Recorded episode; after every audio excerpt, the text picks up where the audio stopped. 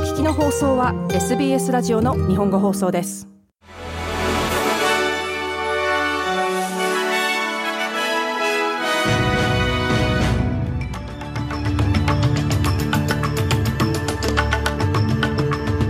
12月4日月曜日、SBS 日本語放送ニュースフラッシュをシドニーから大場恵美がお届けします。ビクトリア州労働党のピーター・マーフィー議員が長期にわたる癌との闘病の末死去しました。50歳でした。同僚であったマーフィー議員の死を涙ながら発表したアンソニー・アルバニージ首相は、マーフィー氏のレジリエンスとコミュニティに対する情熱を称えました。マーフィー氏は2011年に37歳で乳がんと診断されて以来、闘病生活を送っており、転移性がん患者のための全国登録キャンペーンや、より良い治療法の選択肢を提唱してきました。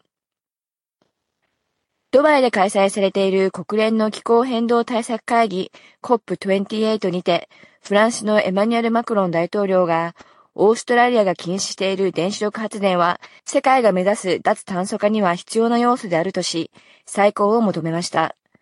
これについてジム・チャーマーズ同省は、経済的な意味がないとし、マクロン大統領とは意見が合わないことを示しました。フランスは1980年代半ばから原子力を最大の電力源としており、マクロン氏は2050年までに世界の原子力発電容量を3倍に増やすことを提唱しています。e-Safety コミッショナー、オーストラリア連邦警察、及びニューサースル警察の複数の省庁が子供のオンラインセーフティー保護を強化するため協力することが分かりました。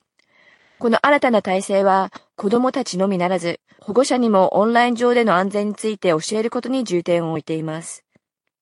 アマンダ・レシュワース社会福祉担当省は連邦オンブズマンからの要請に応じ誤った計算による最大10万件のセンターリンクの負債を免除することを検討しています。オンブズマンは2003年から2020年の期間に計算された生活保護について、そのすべてにおいて誤りがあった可能性を指摘しています。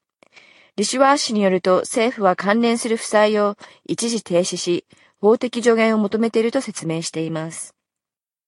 3日日曜日、地方都市バララットで白人至上主義者のデモ行進があったにもかかわらず、逮捕者が出なかったことについて、ビクトリア州警察に批判の声が上がっています。黒い服装で仮面をつけた男たちは、白人のためのオーストラリアと書かれたバナーを掲げ、大通りのスタートストリートを行進しました。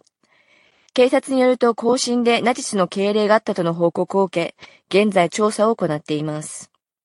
イスラエルによるガザの南部への激しい空爆と地上侵攻が続く中、ガザに残された人質の安否が依然として不明です。ガザの保健省によれば、包囲された飛び地では15,500人以上が死亡しており、地元の人々はカーン・ユーニス氏への現在の爆撃は戦争開始以来最悪だと述べています。以上12月4日のニュースフラッシュでした。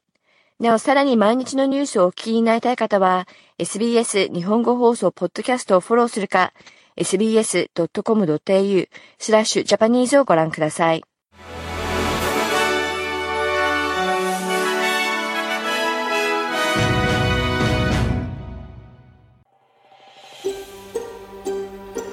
もっとストーリーをお聞きになりたい方は iTunes や Google ポッドキャスト Spotify などでお楽しみいただけます。